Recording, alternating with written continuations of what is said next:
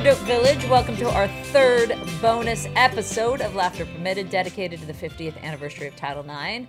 Today, we will be talking with the Mia Hamm. Hey! Mia started starred on the U.S. Women's National Soccer Team for 17 years. Is a two-time World Cup champion, two-time Olympic gold medalist. She was twice named the FIFA World Player of the Year. Yes, as in World Player of the Year, best player in the world. She played collegiately at the University of North Carolina and led the Tar Heels to four not two, not three, but all four years straight national championships. And through her Mia Hamm Foundation, Mia has been committed to furthering growth of female participation in sports. We are fellow co owners of Angel City Football Club, and uh, we do that alongside Abby Wambach and numerous other women's national team players who are on that ownership group with us. So, with that, welcome, Boot. Hi, darling. Hey, Thanks for taking the time. good to be here. Happy 50th anniversary of Title IX. I know. It's amazing, isn't it? Crazy, huh? Let's start with this one, if you would. What was women's sports like for you growing up? Well, I think like I I just look at at soccer specifically and where I grew up, it was mostly co-ed teams. It wasn't there weren't as many um, girls only teams until you got to like 14, 13, 14. Mm-hmm. So, um, yeah, I, I just think about life as it really wasn't an option to kind of play on an all girls team. Mm. And then now you look around, um, I'm sure your daughter, uh, just there's so many more opportunities for young girls to kind of play at different levels and different environments. Um, so that's exciting for us to see because that that kind of challenge the challenges them and helps them grow in different ways. Yeah, I remember Lil and you both specifically talking about playing on boys' teams growing up.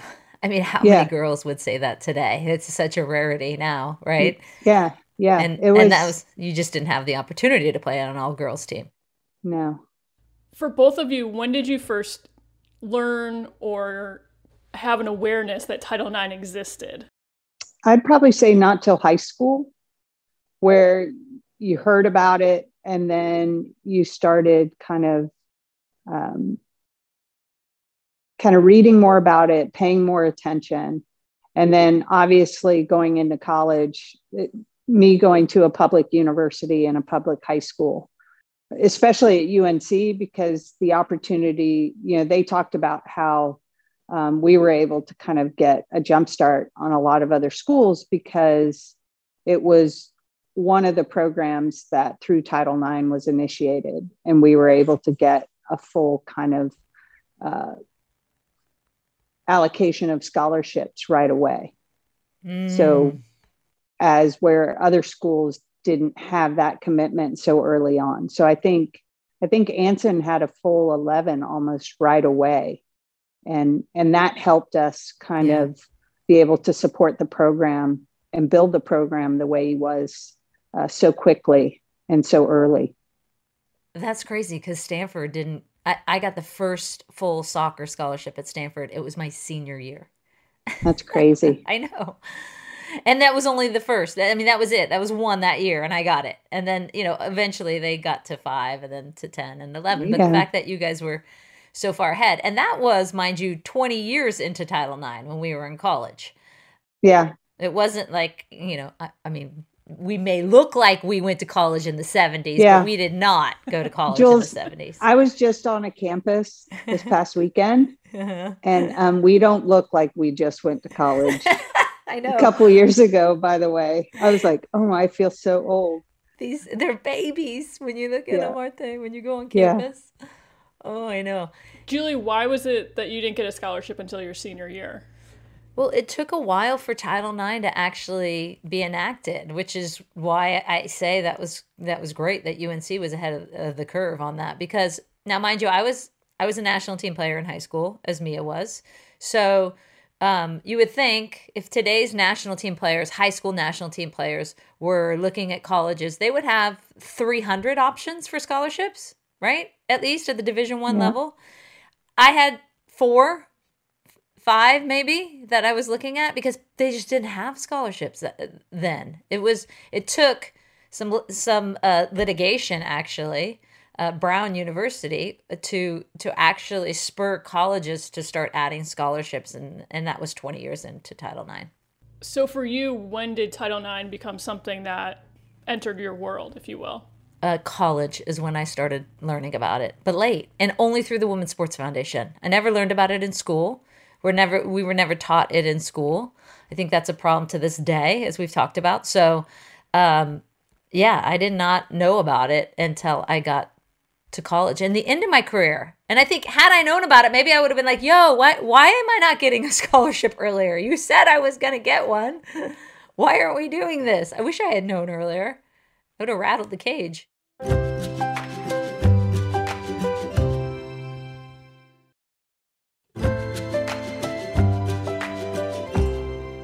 I think the other thing is I remember hearing it more in in a negative light with yeah. the cancellation of men's sports exactly and and boys sports so you know the conversation starter was never positive it was like mm-hmm. oh yeah because of title ix they have to get rid of this program or get rid of mm-hmm. this men's program um, and and i remember gosh when was that jules were you you were a part of that group that went to capitol hill mm-hmm. and and spoke in front of um, kind of one of the committees about it and just just really kind of being forced to pay attention and and to read and to learn and to see the impact that this law has had and we we sit here and talk about you know athletically how it changed our lives but academically mm-hmm. i mean because that's what it was about it was a civil rights law first and foremost looking at education and then we were apply,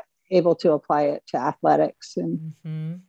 and I think we we played a sport because of you know the requirements to comply with Title IX because of the numbers that you know women's soccer kind of got a big boost early mm-hmm. on mm-hmm. because of the compliance aspect mm-hmm. and then also facilities like we could easily share facilities with football um, field dimensions were pretty similar, and and in soccer, you just really need two goals and some chalk lines. So mm-hmm. it wasn't this huge expense for athletic departments outside of personnel to really field uh, a soccer team. Mm-hmm. Can we let the record show that wasn't one of those scholarship offers from UNC, Julie? yes, it was. To which Anson always used to say to me, How are those loans? You still paying them? All the time to this day. You still paying those loans? I mean, he could not believe that I would turn down a full ride to go to Stanford. He's like, for like paying full. You know, he's like, What are you doing? I uh, sometimes I'm like, I don't know what I was doing. Why did I turn that down? And then he'd go, mm. How about those championship rings? Got any? nope. Got loans and no rings. You have a lifetime of friendships and memories. That's true. Mia would say every every town we'd go into, Are you going to see your Stanford friends? no, because she that that's that's the way she would introduce every conversation. Well, I was talking to my Stanford friends, and we're like, "Ooh." Put the pinky up. Ooh. my Stanford friends. not not my college friends. It's my Stanford friends. And you have to say it like that, Stanford. Yeah, Stanford. Well, moving into your careers on the national team, there were so many huge moments. When did you feel Title IX most in action? one is is the education that we had a right to be there and you know i think at some point you're always grateful for the sacrifices that people um, prior to you have made and and enabled you to be where you are today but i but i think also the expectation shifted to um, you know we deserve to have this funding we deserve to be here we um, and then the other side of it is you see the pool of players every single year grow and get better and stronger. And so I think that that's attributed to Title IX and more and more programs um, investing in their women's soccer players and their facilities.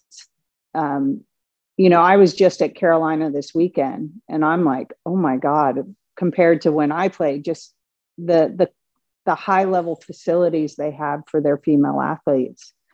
And, um, you know, you see that all over the country. Um, so I think the support that they're getting, the quality of player, the opportunity, and then for us, just the expectation of what things should be like rather than like hoping they'll be like. So it, it right. was a is a complete kind of mind shift about where we were and where we wanted to go. Mm-hmm. I, I think I saw that mind shift started in the 96 Olympics too, because you had our team win gold in the first ever women's soccer event. Yeah. You had basketball win gold, of course. Um, you had softball, softball win gold. Uh, team gymnastics, I think US Team USA won gold in gymnastics. So, yeah. and it was all these women who were crushing it in '96, and that's when people were like, "Oh." I think that has something to do with that law called Title IX. Yeah, and and there was a, there was starting to be conversations about it. Obviously, we saw it manifest itself. I think in 1999 with the crowds and and the following and and really setting a standard for how a women's sporting event should look like. But 96 I remember and they called it I think the you know the Olympics of the woman um, because we had I think such an advantage globally based on Title IX because women were given an opportunity to play. Where still a lot of countries didn't have that. Yeah.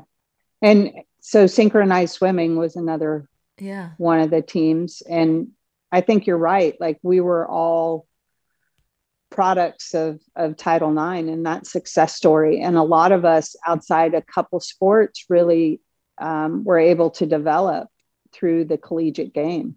Mm-hmm.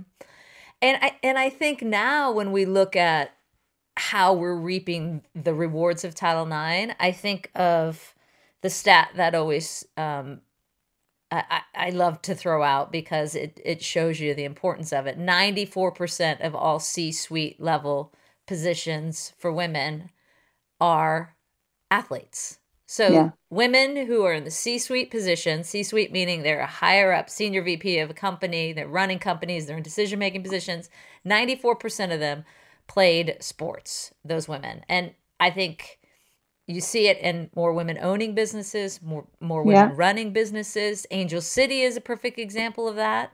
Yeah. What do you notice, Meej, with a group like Angel City and why that is so important? I think you learn so many lessons through sport.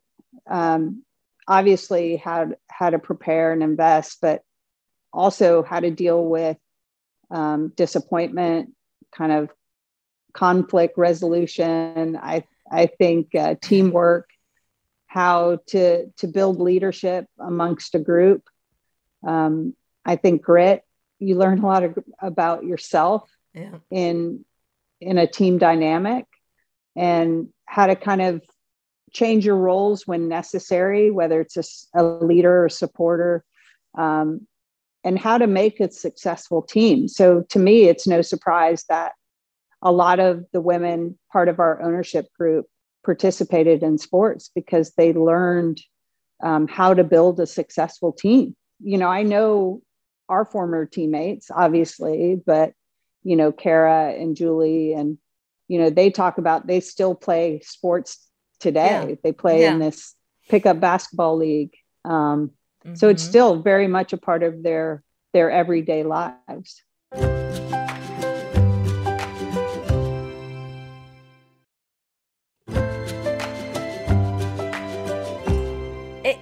See it too, I think, in that it's just a the thing I always talk about with Angel City. When you're having women running the business and owning the business, it just feels different. The shift in mindset of what is possible rather than you should just be grateful you have this. Yeah. Which was what we were told for many years.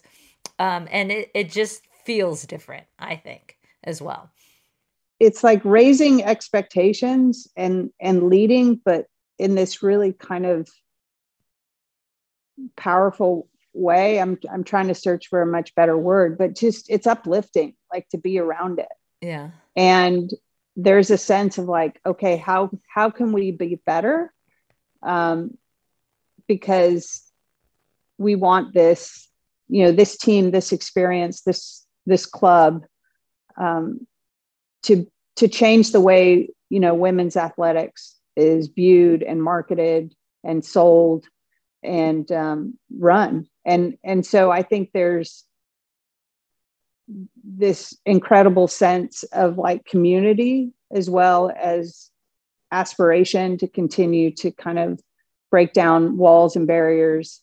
But it's such a supportive atmosphere. I, I think that's the other thing for me uh-huh. And there's this collective understanding to your point that just feels so wonderful in terms yeah. of like, I don't have to tell you how it feels because you've lived yeah. it. So now yeah, I don't know. have to, yeah, you know, you know, and we're not going back to that. So we're moving forward. Let's turn that page is, is the feeling. You don't have to kind of explain that history. It really does feel full circle in terms of, you know, perfect timing on the 50th anniversary of Title IX for yeah. sure and and I think another another part of that initial game that was um, so wonderful was to have all of us with our daughters, like our kids.